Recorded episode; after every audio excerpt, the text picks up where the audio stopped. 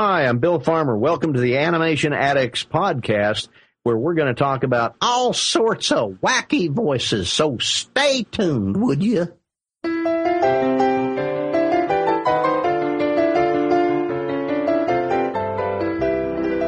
You're listening to the Animation Addicts podcast with the Rotoscopers, episode 23, interview with Bill Farmer.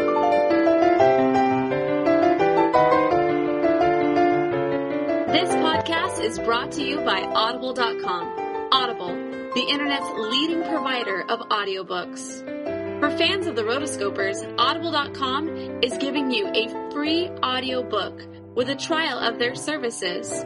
All you have to do is head on over to the Rotoscopers website and click on the affiliate link on the side of the page. Or you can go to audibletrial.com backslash the rotoscopers for your free audiobook. This is a great way for you to support the podcast that you love to listen to and we love to do. This is the Animation Addicts podcast with the Rotoscopers. Disney, DreamWorks, Pixar, Don Bluth, and everything in between. I'm your host, Morgan Stradling. And I'm Chelsea Robson. And we have a wonderful treat for you today. We are interviewing the animation voice acting legend, Bill Farmer.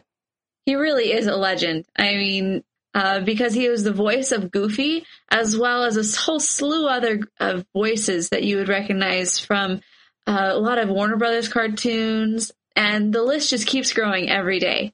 Yeah, you'll learn he's going to talk a lot about how he got into voice acting, and how he discovered that he had talent for voice acting. So before we jump into the interview, we just want to remind you where you can find us. We uh, you can find us all over the web at www.therotoscopers.com. We are also on Twitter, Facebook, Tumblr, Instagram, essentially anywhere, just type in the Rotoscopers. And of course, don't forget to subscribe to us on iTunes. As well, at the end of this episode, if you want, there's some things that maybe we mention or you want some of these links, just go to therotoscopers.com backslash 23 and that will take you directly to the show notes for this episode. And right before, you can find me, Morgan Stradling, on Twitter at Morgan Stradling. You can find Chelsea on Twitter at Chelsea Robson, and you can also find her at facebook.com backslash this is Chelsea Robson. And also our other host, Mason, you can find him on his blog at thisanimatedlife.blogspot.com.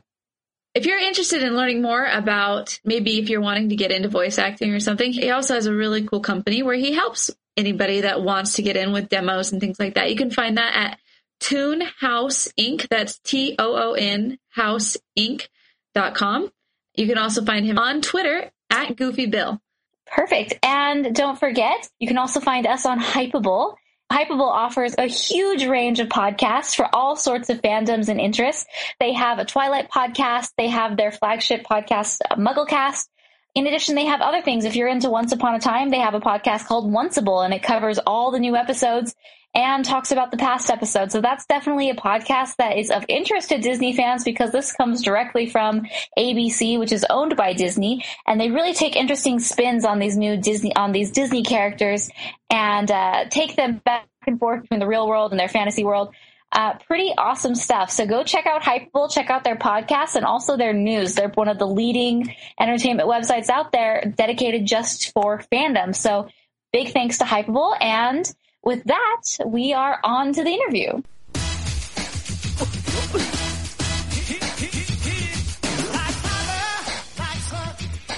So uh, you kind of asked about us. We are the Animation Addicts podcast. So we cover all things animation, whether it's Disney, DreamWorks, Pixar, everything and anything in between.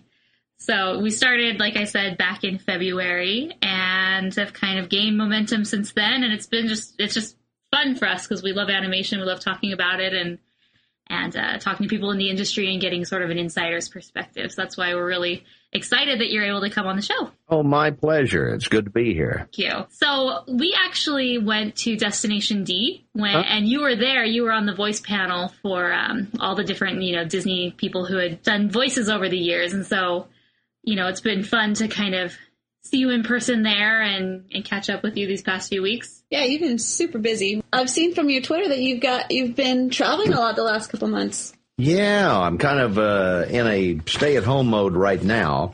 yeah, it's kind of nice to be at home. I was on a Disney cruise ship, and I was, uh, you know, just where was I last? Well, last week I was up in uh, near San Francisco doing a couple of shows, and now, uh, you know, just kind of getting ready for Halloween. Very fun. Yeah. There's a big party here at the house, and we uh, we love Halloween, and so I got uh, you know like 150 people going to come, and so I got to clean up the backyard, and make it scary.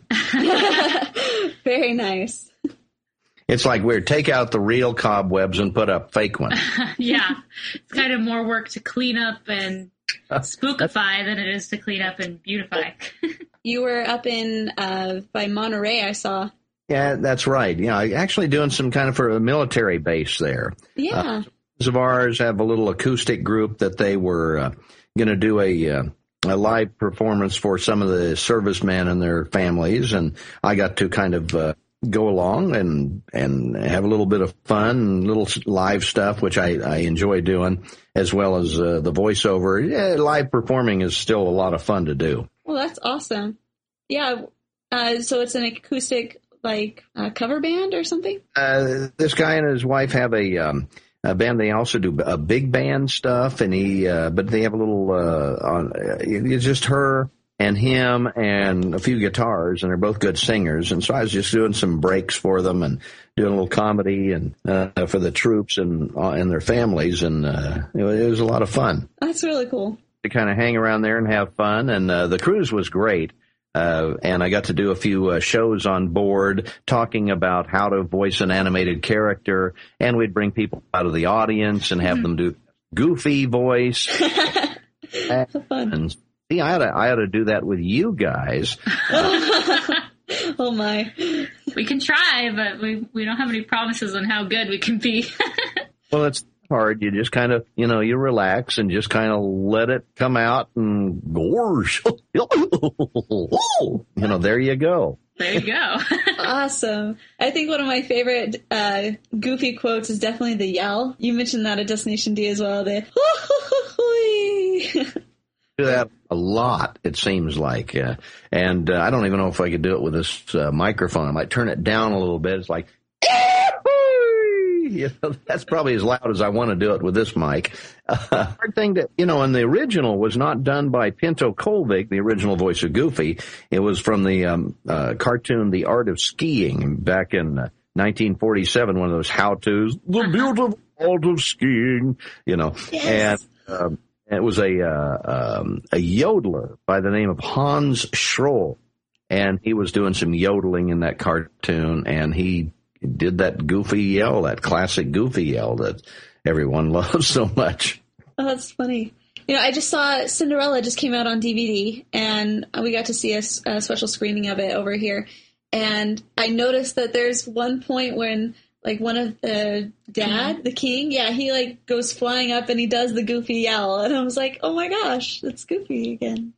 They they, they used it in some live action movies too. They use that really? a lot uh, outside of of Goofy, they would. I'm trying to remember, but uh, what movies? There's actually, I think, a website that devotes itself to nothing but the Goofy yell and where it appeared in movies. Yeah, there's like a YouTube video you can go and it's just clip after clip after clip where it's been used. Wow. I don't know what to call it. I just call it the Goofy yell. well, that's a better better term yeah. for us. so, what are some other voices that you get a lot? You said that that one's one that people always want to hear. What are some other things? That's been the longest running voice. I've been doing Goofy since January of 87, so 25 years, and that got my career going in Hollywood. But over the years, um, I've done a lot of other ones for Disney and a lot of the other studios as well. Um, most notably, whenever you hear Pluto barking, that's me. Uh, I've done Pluto for about as long as I have done Goofy. Also in the uh, uh, featurette Prince and the Pauper, I voiced uh, Horace Horsecollar and I'm his original voice. He never spoke until that little movie came out. Huh. And that kind of came out on just the spur of the moment. They needed, uh, in the movie, Horace is Mickey's tutor, his teacher, and they wanted him to be kind of a little snobby. So I was kind of thinking a Jim Backus kind of. they wanted him a little more droll than that. So I was thinking kind of Ben Stein, who was in Ferris Bueller's Day Off, and so we kind of put the voices together, and it came out like this. And so that was the original Horace Horsecollar voice. Oh, that's from awesome. Hopper. That's a great tri- a trivia question too. Who was Horace Horsecollar's original voice? And me. Ta-da! you win that game every time, don't you?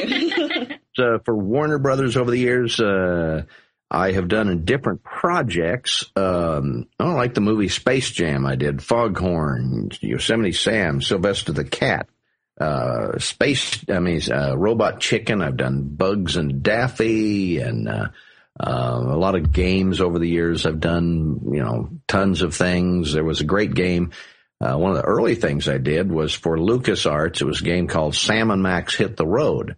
And uh, Sam and Max are great characters that, uh, uh, and I'm I'm Sam's original voice, and uh, what I think it was one of the top 50 games of all time. It was voted, so it was a great game, and uh, just one of the great voices to do. I've done, you know, oh, tons of voices, little incidental characters, and and uh, and whatever through the years, but uh, yeah, probably hundreds of voices in different commercials and little incidental things. And in, in movies, a lot of the, uh, Pixar movies, I did background voices in like Toy Story, Toy Story 2, Bugs Life, Monsters Inc., Beauty and the Beast, Hunchback of Notre Dame, and most recently, probably the, the, the Lorax, which is, uh, yeah, is pretty recent. Um, and I always pop up here and there doing something. wow, that's awesome. So, um, you know, the classic job interview question that they ask at the very beginning thing, but just in general, they say, tell us about yourself. So if you were to get that, what would you say to people? Well, I'm, I'm a lot like Goofy. I, I guess I, I've been uh, a victim of the Goofy curse. I, uh, about myself. Well, I'm kind of a science nerd actually, and a movie nerd. Uh, I love movies and I love science. So my, uh, my uh, degree was actually in broadcast journalism, and I started off in radio as a DJ in a lot of little stations, and I was also chief engineer because I could fix a transmitter and all of that kind of stuff. And my love actually started with the science fiction, and so um, I, I used to love all of those old Ray Harryhausen movies where they'd have you know, like the Beast from Fifty Thousand Fathoms, and you know Sinbad and the Seventh Voyage of Sinbad, and and those kind of things. And that's what really got me to want to be in the movies were those old science fiction movies. And of course, as a kid, I was, uh, uh, nuts for cartoons and mostly the Warner Brothers characters because I saw them much more than the Disney characters. And so I would certainly practice my, um, my Bugs Bunny and, oh, brother, ain't I a stinker? The, the Jay Ward stuff. So I could do a Bullwinkle. To, uh, and, and so I would practice all of those voices and uh, came to Hollywood and got to do some uh, uh, classes with the great Daws Butler, who did uh, all the great voices for Hanna Barbera, Huckleberry Hound, Yogi Bear, Snagglepuss, all of those things. And he kind of got me going in the business by teaching me how to be a good actor, which is a very important part of the voiceover business. And that's kind of, I guess, a capsulated version of how I came to be here. I love it. Yeah, Perfect. very good. So now that you're in, you know, the voice acting business and you said you've been 25 years, 26? Uh, 25 doing Goofy since eight, January of 87. Perfect. And, you know, various things in between, big and small. What is your typical day in the life of? I mean, it probably varies, but if you could say what from waking up to going to bed, what's your work life like? Well, uh, that's one of the interesting things about being a voiceover artist. I no day is alike. Um, I do auditions all the time for my home studio, or I'll go down to my agency. They send me the copy over the, uh, you know, in my email. I record it here in my studio and send it in, or I'll go down there and read. You know, if it's a group read with other actors, I'll go in mostly for commercials, but quite a bit for animated projects as well. Um, besides auditioning, I, you know, um, I have a, a, business with my wife where we do, uh, people's demos, um, and my son, who who's an engineer as well, an audio engineer, helps me with all of that. So we've been doing a lot of uh, work with uh, new com- new comers to the business and and help them. Uh, I do private lessons, acting lessons, and help them with putting together demos. And uh, so that's been keeping me pretty busy. Um, you know, and and traveling. I just got off, like I say, the Disney cruise ships, and and I was given that class on how to voice an animated character, and another one I'm going on in January, and just having a good time. All things voiceover, really. Sounds amazing. Yeah. So when you first came out to Hollywood, what what was your wife thinking? Well, she had, you know, she had a lot of faith in me, but there's no guarantee. Right. And I, I came from, uh, I lived in Dallas at the time, and she stayed in Dallas while I got an apartment out here. And at the time, I was doing stand up comedy and traveling the country with all the comedy clubs and based myself out of Hollywood. And as luck would have it, about four months after I got here, uh, my agent said, "Do you do any of the Disney characters?" They were kind of started up the Disney character uh, voice, uh, DCV, Disney Character Voices division of Disney, which oversaw all of the voices, and they wanted to ensure consistency, so you always heard the same voice, so that Mickey wouldn't sound different when he was in a talking toy or a cartoon or down at the park. So they wanted to settle on one actor for each of the main Disney characters. And out of about a uh, thousand people that tried out for Goofy, they liked mine. And uh, I just got lucky being at the right place at the right time. And Gorge Goofy was uh, probably my best voice. but I'd never really done that in my stand-up comedy, so it was just kind of a match made in cartoon heaven, I guess. Very serendipitous. So um, I know voice actors don't typically record together whether for feature films you know you record your part and then someone else will record their part separate and they'll kind of put them together post production i mean the experiences that you do have with groups maybe for table reads or group sessions um, like do you notice a difference when you're playing off another actor Absolutely. It's much easier and better to have all the actor for the actor. It's better to have everybody with you because you know how they say a line. You can react to it. Yeah. Um, whereas if you're doing it solo, you need to really know what those other characters sound like. Now I know the way that Mickey would say a line or Donald would say a line, so I can pretty well predict how Goofy should respond to that. I basically only need to know, well, how far away is Mickey from me? Is he calling out like, hey, Mickey, or hey, or however you want to deliver the line. You just need to know where that character is physically. Um, we just started a new series for Disney called 7D, in which I play Doc of the Seven Dwarves. And it's done by the same people that do the Disney show Fish Hooks. So mm-hmm. it has kind of a new look and it's not the traditional dwarves, of which I'm Sleepy of the seven dwarves, the traditional dwarves, but this one I'm Doc and it has all sorts of great voice actors: Billy Billy West, Maurice LaMarche, Kevin Michael Richardson, Steve Stanton, a bunch of other actors.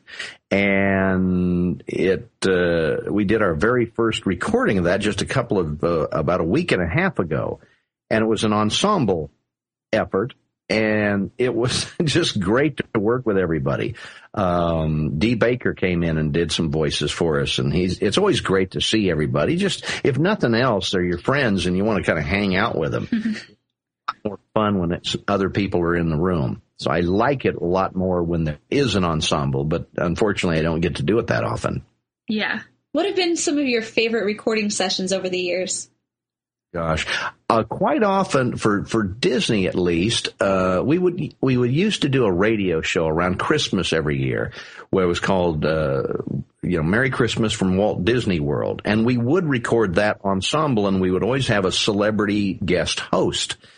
And over the years, we had a lot of great guests, and it was always fun to work with them. We had people like um, Dick Van Dyke, we had Jason Alexander, we had Whoopi Goldberg, we had uh, um, let's see, Jim Belushi. We had Regis Philbin one. Wow.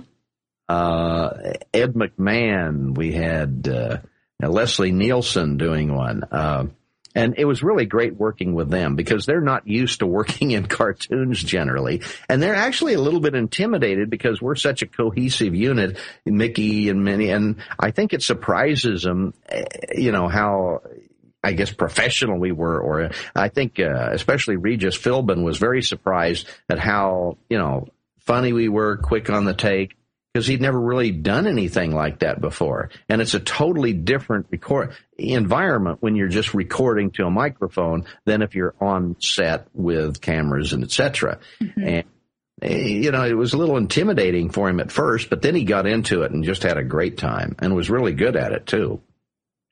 Awesome. When did they stop doing this? Um, gosh, we did the last one uh, several years ago. I, uh, it was done by ABC for the ABC radio networks mm. about four or five years ago. The last one we did was Dick Van Dyke, who was great, you know, because he's like in his 80s. Oh, yeah. recording session, and he stood the whole time. We were all sitting because we were getting tired. it just was delightful and was telling us all sorts of behind the scenes stories of Mary Poppins and the Dick Van Dyke show and all of this stuff it was just a blast to be around. And those kind of situations when you get to do work with maybe an actor you respect or or you know um, grew up with is always a, a lot of fun. Yeah. So you mentioned that Disney sort of wanted one voice for ev- for each one of the characters. That's kind of different from some TV shows where you'll have one actor do all seven voices. You know, like on The Simpsons, a lot of the main, you know, five actors do all the voices. Why do you think Disney wanted that? Well, at least for the main characters, just so that they were they wanted to find the actor that did the best job of, and those are such iconic characters that they wanted as close as possible to the original. And so Wayne Allwine, who did Mickey until he passed away a few years ago, did uh, just such a great job of Mickey that if he had done some of the other characters as well, uh, unless he was the best of it, you know, it, it just wouldn't. It, it's just trying to find the quality. And of course, Corey Burton does a lot of stuff, Captain Hook and uh, He's done Mr. Smee and and uh, Ludwig von Drake, and so he's very uh, uh, wonderful voice talent who's been able to do multiple voices. And of course, I do Goofy and Pluto, and of course, they don't aren't very don't sound much alike, so it's just barking for Pluto. characters, I just kind of won the audition. But the reason is just for quality. Gotcha. So, how grueling is it on your voice when you have longer recording sessions? Can you do some of the voices only for short periods of time, or can you just go forever? They aren't necessarily classic characters, but uh, oh gosh, I had to do a, a, some kind of industrial film years ago as Wolfman Jack, and if you remember him, he was a DJ, and he had a he had a voice that was way down there. now, if you talk like this for about four hours, you're going to really feel bad. and uh, so those are kind of rough ones, or very kind of guttural voices if you're doing a video game where you're playing some evil entity, maybe like, you know, Satan's dog. That'll tear up your throat after a while. Uh, so it totally depends on what voice you're doing as to how you can can cope with it. Pluto is tougher than Goofy, for example, and I always because of the you know you have to just mm-hmm. the barking and stuff like that. I would save that for last when we're doing Goofy and Pluto together, just in case I, you know, blow out a cord. I have time to recover. Sometimes you come home and you sounded like the Godfather or something. well, you mentioned a little bit ago of how many um, video games that you guys do. What is what do you think that the average between video games, like how many video games per cartoon do you do nowadays? I do mostly uh, cartoons. Um, I'd like to do more video games. I haven't uh, done a whole lot of them lately. Uh, they're a lot, a lot of fun, and they're uh, doing video games is totally different because sometimes the uh, the scripts can be extremely long because the character can go off in so many different directions, and you have to cover that vocally. I remember I did one where I was doing a uh, Yakuza or something like that, and I was a detective. And the detective, he had like hundreds and hundreds of lines through all sorts of different sequences throughout the video game. Um, for Disney, Kingdom Hearts, we've done five of those games, and quite often they're like several days worth of recording because there are so many lines that the character has to say. Um, and that and, and get, video games can also be some of the toughest because a lot of them are military games. And I remember one direction I got, it was some game, can't remember the name of it, but it was, um, oh, like army guys versus the zombies. And they always have to have a library of screams and death things. So when you get shot and okay, we need you to die quickly and you go, ah, you know, fall down or, you know, longer one. And I remember one uh, direction was, okay, now the zombie has ripped your arm off and he's beating you with it. Oh, jeez. you know, and really letting it rip. And those are real tough on the voice. Um, I did a movie once uh, with a friend of mine, Richard Horvitz, who did like Invader Zim and a lot of other voices. Good friend of mine. We both did a, the same dog in the movie The Mask Two, and there was a dog that had the mask turned into this kind of monster dog. And there was one sequence where he gets like caught on a rope or something. And He's like pulled through the chandelier, up the banister on the stairs, breaking all of the legs of the banister as he goes. And we had to voice this and we're like doing all of these dog voices, just rip throats out. And we had to do it for like two or three hours. And at the end, it was like, I can hardly talk. Thanks, guys. Going, okay. it was really rough on the throat. So I don't like doing those I don't have to. The, the throat ripping ones, they're not as much fun to recover from. How long does it normally take to you to recover? Like Usually, a really bad one. If you don't, but I've known, I've known actors that have gotten almost like nodes on their vocal cords and the doctor tells them to like, stay quiet for like three weeks and uh, that can career. One of my friends had to go up and do a thing in Las Vegas, a live show, and I think he actually got bleeding uh, vocal cords from that. So you can abuse your voice, and you have to learn to be able to scream and do those kind of things. Not a hundred percent. You kind of you, you hold back a little bit. It sounds like you're going all the way, but you just have to hold back enough that you just don't kill your throat because it's hard to recover from that stuff. And hey, Julie Andrews had you know, surgery on her throat because uh, she got singer's nodes and like calluses on her voice. So that's kind of a thing you got to watch out for. So you were the replacement of Goofy, but like I, I know a lot of times I'm watching a show and a, an actor will get replaced after a few seasons. So like, what are your thoughts on replacing voice actors and why they do it, if it's good or bad? I mean, I think you're very, very, very good, but sometimes it, as a, a viewer, it's very noticeable. And, and, viewers know. I think a lot of the people around the studio think, "Oh, no one will know. We'll get a voice replacement." You can always tell mm-hmm. because personality comes through the character. I remember when I was a kid, they had the Flintstones, and the original voice, Alan Reed of Fred Flintstone, uh, passed away, and so they got another guy, and that bothered me because I'm saying that's that's not Fred. That, It's true. And like the invasion of the body snatchers, like like, Dad, it's some alien, you know. like you know it's different and you don't know why. So I don't like that. Um, Warner Brothers uh, has they haven't seemed to really set on a group of actors to portray all of their characters as much as Disney has. And that bothers me when I hear something and if it's a bugs that wasn't the bugs in the other movie, it's a little different. You know, like I did the movie Space Jam and Billy West did bugs in that. And uh, I did Foghorn and Sylvester and some other things, and I haven't done it in some other projects that were out, and they're a little bit different. I wish they'd just stick to one actor uh, and just, you know, eh, keep with that. I think it would be better to have that consistency. Mm-hmm, definitely. Um, so you say that you coach and you you give lessons for those who want it, and obviously can probably pay for it. um, like, what advice do you have to those who are interested in voice acting or pursuing a career? Well, the best thing to do is to study acting. I've had students who say, well, I don't want to be an actor. I want to be a voiceover guy. And no, that's not the way to look at it. Acting job.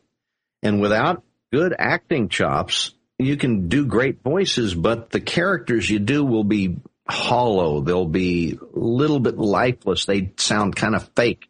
They don't sound right for some reason. It's just like when you see a bad movie and they, the, the actors can't really act. You know, they're seeing a monster. Oh goodness, it is the monster. this doesn't work. Same thing with voiceover.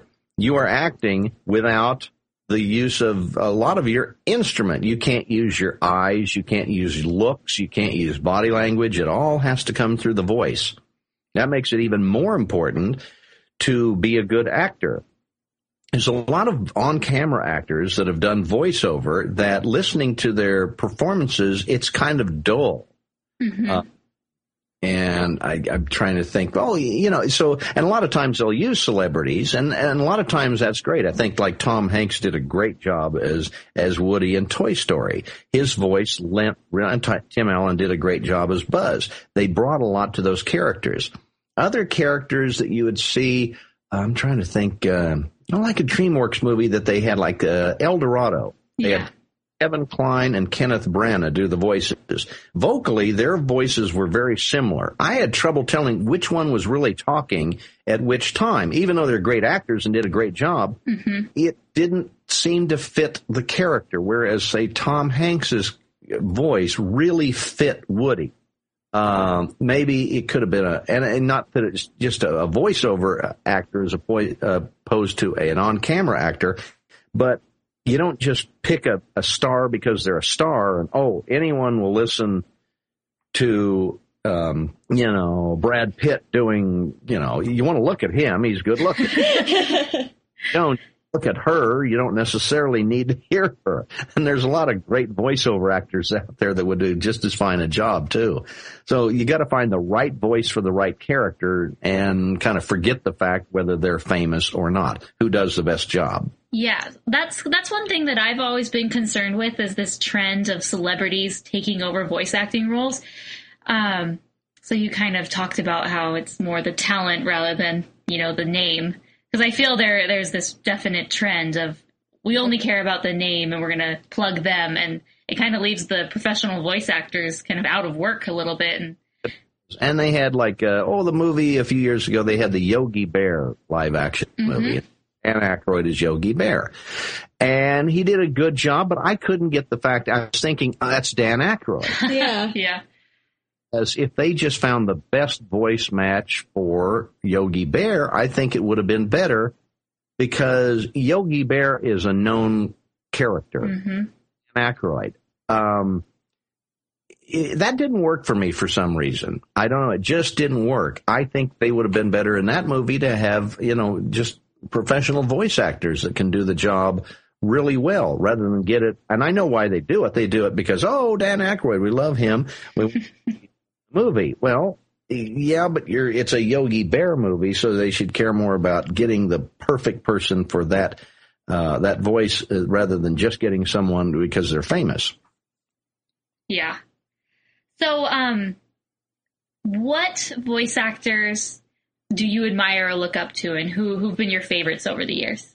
Oh gosh, uh, friends uh, that I've worked with, uh, you know, well, like half of them are on my show 7D. Of course, Billy West, who I think is phenomenal, Maurice LaMarche, uh, D. Bradley Baker, uh, uh, you know. Um, you know, uh, Kevin Michael Richardson's on our show as well. He's amazing. You know, there's so many people that are just amazing. There's uh, newer guys that I know, uh, Nolan North, who does a lot of uh, game shows, uh, I mean, video games.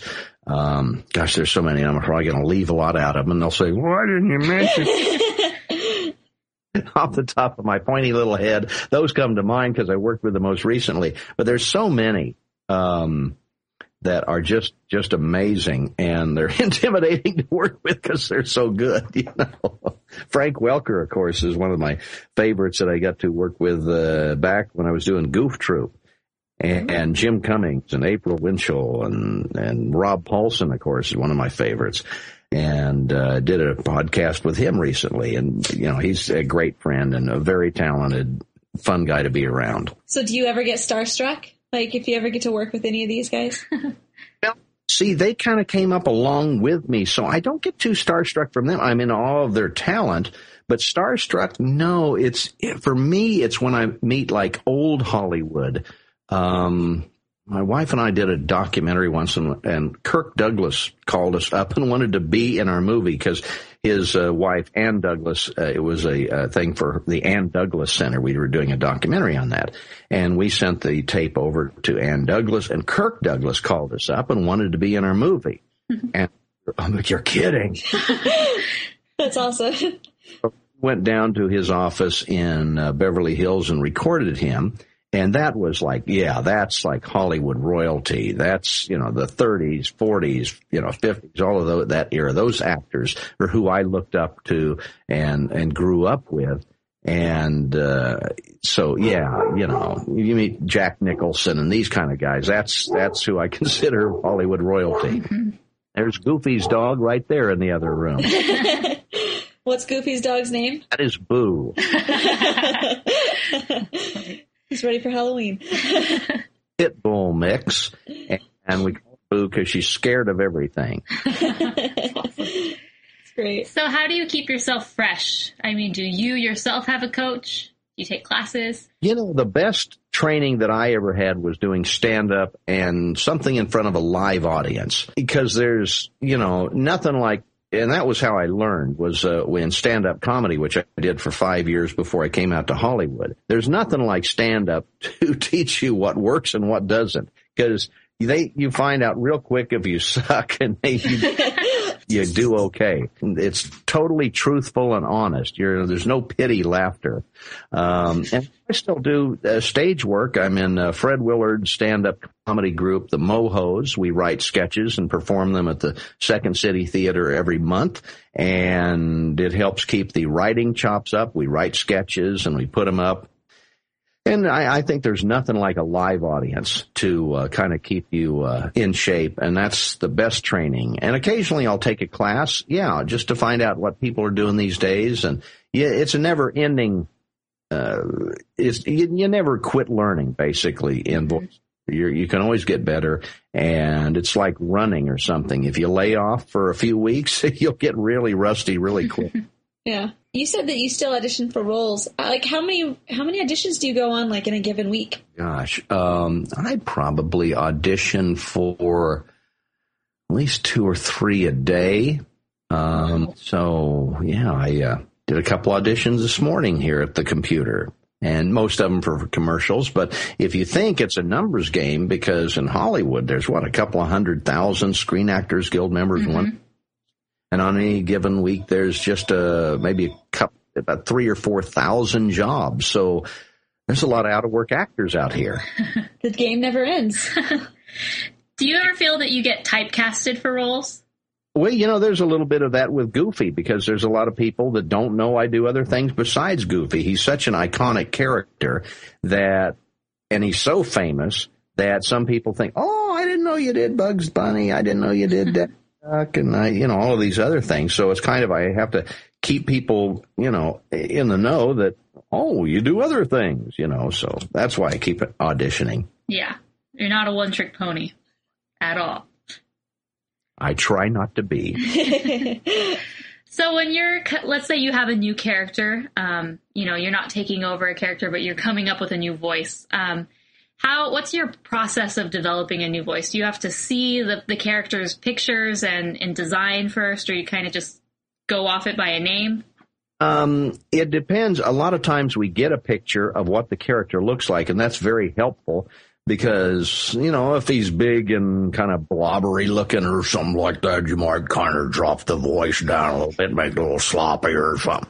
If he's like elf-like, like a little elf, you you might bring him way up there and put him in a kind of an elf kind of voice, and and you just kind of try them out, and you just kind of get a feel for, yeah, I can see that character doing that voice. And of course, there's a physical description um, of the character, and he might they might actually say, you know, we, we want him to sound like he's from a big, you know, even though he's little, he might have a baby Herman kind of voice, so he could be like a heavily kind of new. And, uh, you know, it could be even, and you just play around with different voices until you find one you think fits and hope that that's what the, uh, the uh, casting people are looking for. Very cool. Thank you. Um, okay, so we're kind of we're going to move on to kind of your your career with Goofy, being Goofy, and with Disney. So when you took over for Pinto Colvig, um, I mean, did you?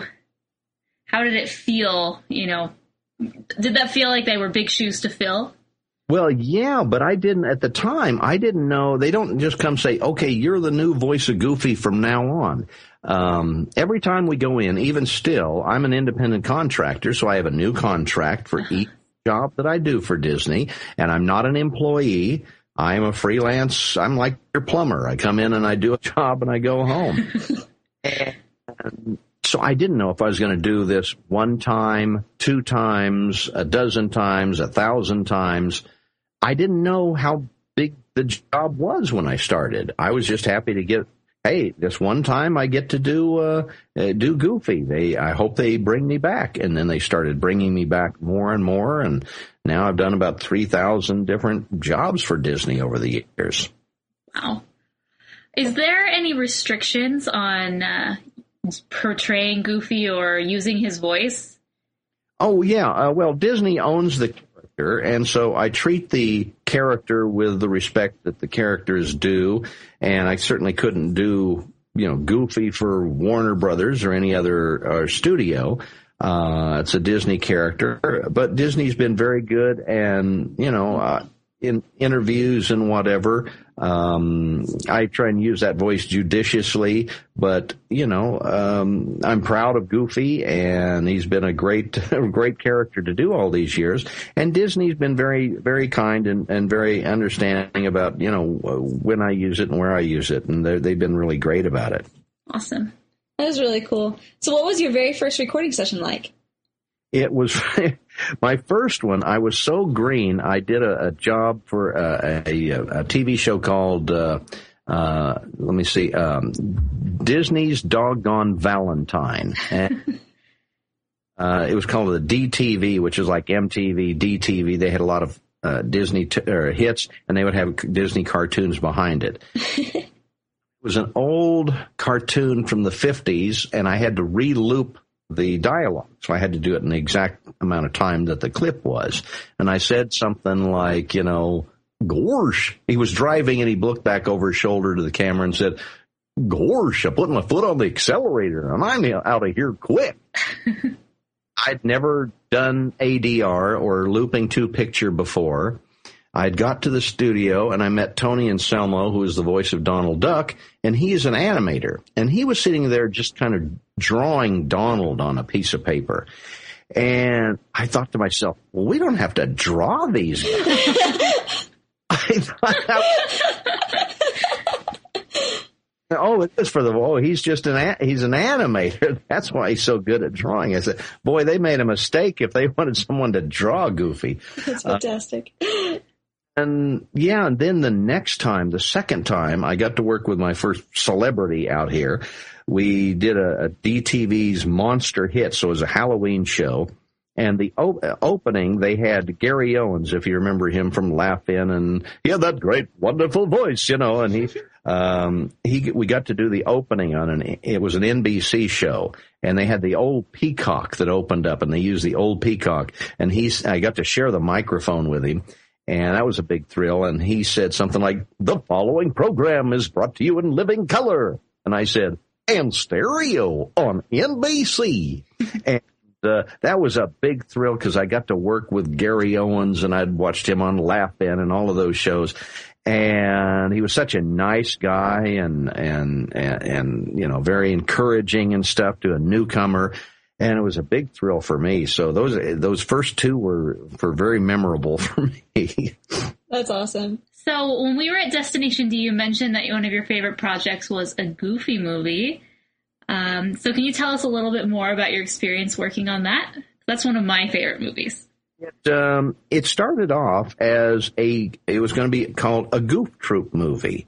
And I just done Goof Troop. They had done a DuckTales movie based on the TV show, and they were going to do that with the, a Goof Troop. Well, we got the uh, script and um, read it through, uh, kind of in a, a, temporary thing so that they could listen to it and see how table read kind of situation. And it didn't play that well, you know, uh, so they wanted to change it around. So then they decided to make it a buddy picture between uh, Goofy and his son Max. And where Dana Hill had voiced Goofy son Max in, as a youngster, kind of an eight, ten year old, uh, then they got Jason Marsden as an older Max to voice it in a Goofy movie. And yeah, we recorded on that thing off and on for over about a two year period. Whereas, you know, an episode of Goof Troop, we would do the whole 40 some page script in about a two, three hours. wow. We recorded off and on over 40 some different days over two year period to get it right you know, on a goofy movie. And it finally came out in 1995 and I was very proud of it. I was, you know, it is one of my, it's probably my favorite single project I've ever done um, because I got to go see it in a theater with a real audience and you get to hear their laughter and what they liked. And it was really fun to see those characters on the big screen. It was very memorable and a very special, um, uh, project for me. And also my son was about five years old when it came out and it was kind of a bonding thing between me and him and he was getting confused. Am I Max? I don't son, and you're my dad, and you're goofy, and I is Max my brother? He, he didn't quite. awesome. So you mentioned that you've worked with Jim Cummings, and he had a has a pretty big role as Pete. So what was it like working with him, or your experiences working with him? Because he does a lot for Disney. Oh yeah, um, my first series, Goof Troop. Of course, uh, Jim uh, Jim was doing Pete in that, so I got to know Jim. He's a great actor, a tremendous talent, and that was actually a very intimidating show to do because of the cast we had. We had some of the best people in the whole business. We had, uh, of course, Frank Welker was in that. Uh, Nancy Cartwright, April Winchell, Rob Paulsen, uh, Jim Cummings. Ginny McSwain directed it, and here I was, my first series, and I was the title character. It was quite, you know, it was quite impressive and intimidating at the same time doing that show. But Jim's great. He's just a, a you know a wonderful actor and uh, just brings. And we did so many things with him and Pete through the years, and still doing it on Mickey Mouse Clubhouse. Um, it's just a delight to work with Jim. He's he's great. One of the things that I've noticed is one of my favorite scenes in the movie is the Hi Dad soup scene uh huh. And one of I always thought like as an actor, what what were some of the things that you were thinking of try to be able to get the right uh, read on that on that scene? Well, it's kind of interesting. As I say, it was kind of a buddy picture for me and my son. So I was thinking about and putting my son in Max's place so I could get the right emotion because we did not record ensemble on a lot of that movie, and I don't remember if we did. We probably did record that ensemble with Jason, which is easier when you have the other actor there. Whether they use that take or one that I did when I was alone, I don't know. Um, but the you know the emotional content of that scene, I was thinking of my own son and trying to put him in that situation. That instead of uh, you know you know, uh, Max, it was my son Austin. And, you know, um, that, that's probably how I did it, you know, just kind of getting up that uh, emotional thing. You got to connect it to something emotional in your own life. And so it's much easier to kind of put your own son in that, that uh, role and relate to him mentally. And the emotion comes out much easier that way. Very cool. So you went on and you did a sequel for that movie. And then uh, obviously you've done some things with Goofy since uh, different series, what would you like Disney to do with Goofy in the future? Would you want to do another Goofy movie or something completely different? Like, where would you like to see Goofy go?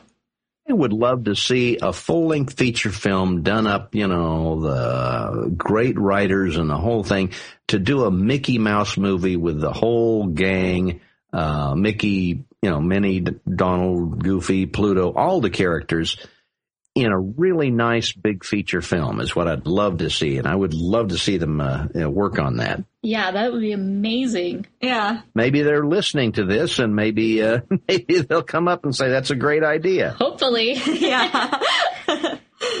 so, um, I read this book called Disney War. Uh-huh. Which kind of talks about the different internal struggles between Disney during Eisner's reign. And I read that there's a tradition that each new executive that uh, comes into the studio has to dress up like one of the characters.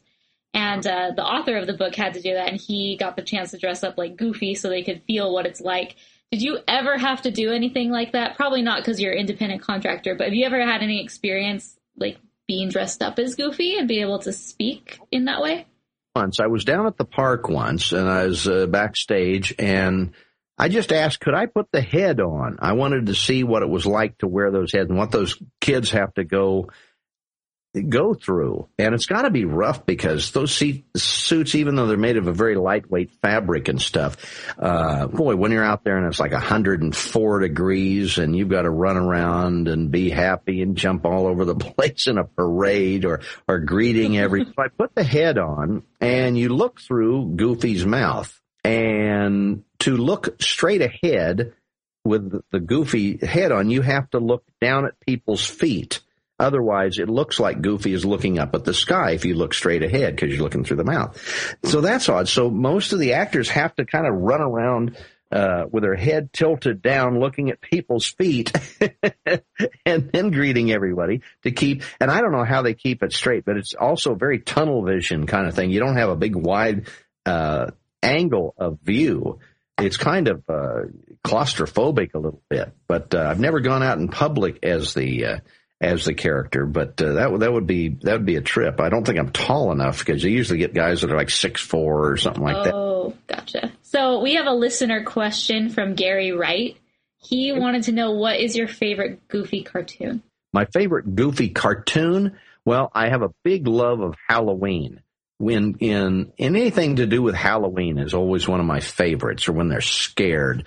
Uh, we did one called back in uh, the Goof Troop days. We did one episode called Franken Goof, and that was a fun one to do. Um, on one of our albums, I got to sing some Halloween songs, and I got to sing uh, the Monster Mash as Goofy, and also uh, uh, Wayne Allwine as Mickey, uh, doing called Which Witch is Which and several other songs like that. And I always love Halloween. It's my favorite holiday. And so anything pertaining to that, and I'm a big horror, you know, movie fan anyway. So, um, yeah, putting Goofy and, and Mickey in a Halloween setting is probably my favorite things to hear, see the characters as. Very awesome. you received the honor of becoming a Disney legend in 2009. What has that meant to you?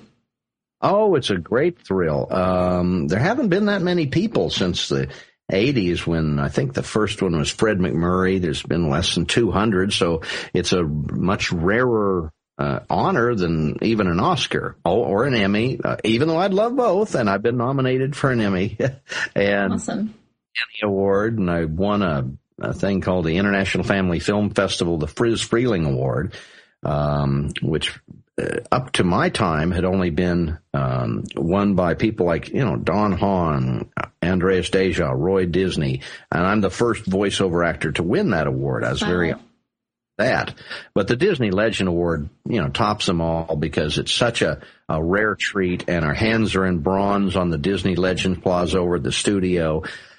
That's really cool. It's, you know, maybe I've made a mark. Maybe I got my little, little slice of immortality that, you know, long after I'm gone, these movies will be around and hopefully people will be enjoying them for uh, years to come. So when you're not working, um, what, what would you, what do we find you doing? What are your hobbies? Or here's another question. If you could do anything other than a voice actor, what would you be? You know, well, I mean, everyone would love to be, I think, a, you know, a rock singer in a rock band. That would be, that'd be a great deal of fun. My son's a drummer and he's been in a rock band. So I kind of live that vicariously through him when he's on stage. And I have no rhythm at all and he's got it all and can do the drums just great. And he's played all the places on the Sunset Strip like the House of Blues and stuff like that. That's a big thrill, uh, to watch him do that. But yeah, it'd be great to be in a band. I think it'd be, it'd be a lot of fun what I'm normally doing around the house when I'm not doing this is like sleeping or watching TV. awesome regular stuff you got to do. Go out and paint the house, would you? It's my wife there. Cameo. um, I was looking up online, and it said that you and your wife produced children's movies. Is that true? Documentaries, not not really children's movies. We have we did our first movie we did. Uh, my wife has been a script supervisor and a director uh, and producer of different uh, documentaries and films over the years. Uh, we produced actually, and it was Halloween based. Our first one was one called Pumpkin Man. And we shot it here at the house. We financed it. We put it together. We distributed it. Um, it was shot on film, which was fun back in the day. So we got the special, uh, and there's like makeup. I got to do like a head cast because there's a dream sequence where I'm a goblin and it's a little 20, 30 minute, uh, uh, and I think it's a, still available on Amazon.com or, or my wife's, uh, pumpkin, I think it's pumpkin-pictures.com. Um, and you can read about it there, but it was neat. It had, uh, um, um, let me see. Well, um, the stars were who am I thinking of? Uh, Denise Crosby from uh, Star Trek was in it. Uh, a guy named Philip Abbott, who uh, as an older actor was in a lot of movies. A long time ago, he was in the TV series The FBI for years and years. A great actor. And uh, Sean Pyfrom was his first uh, first starring role. He went on to be one of the the son of who was it in Desperate Housewives, and developed a, a, good career on his own, and his very first project was our little film Pumpkin Man. That's the only children's movie that we've done, but we've done about 14, 15 documentaries on all sorts of different charities and things like that. So I'm not sure what they meant by children's movies. oh. well, you know, that's interesting because you were the first one that came out to Hollywood to get into show business type realm.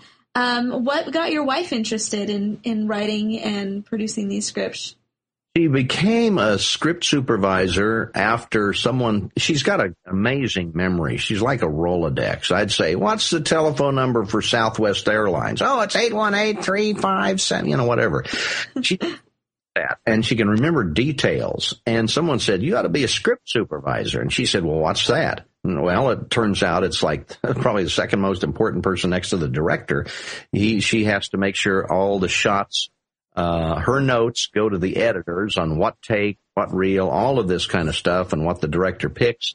That's a take, that's a rep, and she writes down all the details in the script. She makes sure the actors say their lines right. She makes sure that, let's say you had a drink in one scene and uh, the next scene might be earlier. You might want that drink a little bit higher, like, you know, they hadn't drunk as much because if it goes, sometimes when you cut these things together, someone's shirt will be blue in one scene and then you see it again, it's red and it's supposed to be the same time.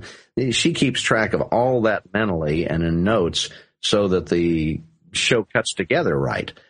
And she started off on the show uh, Beverly Hills 90210, the original one. Um, she's done a lot of movies over the years, a lot of television shows for uh, for Disney and others, um, and uh, then went into directing. Has directed a feature film called Naturally Native that she uh, actually premiered on Turner Classic Movies last year, and uh, and and still occasionally does uh, television shows when they ask her. And it was just kind of a fun thing, and she was good at it. Wow, that is that's really cool. I'm sure that she feels like uh, part of her dreams are kind of I don't know. It, it, probably wasn't her dream though, like to be in it. It was just kind of like another serendipitous thing.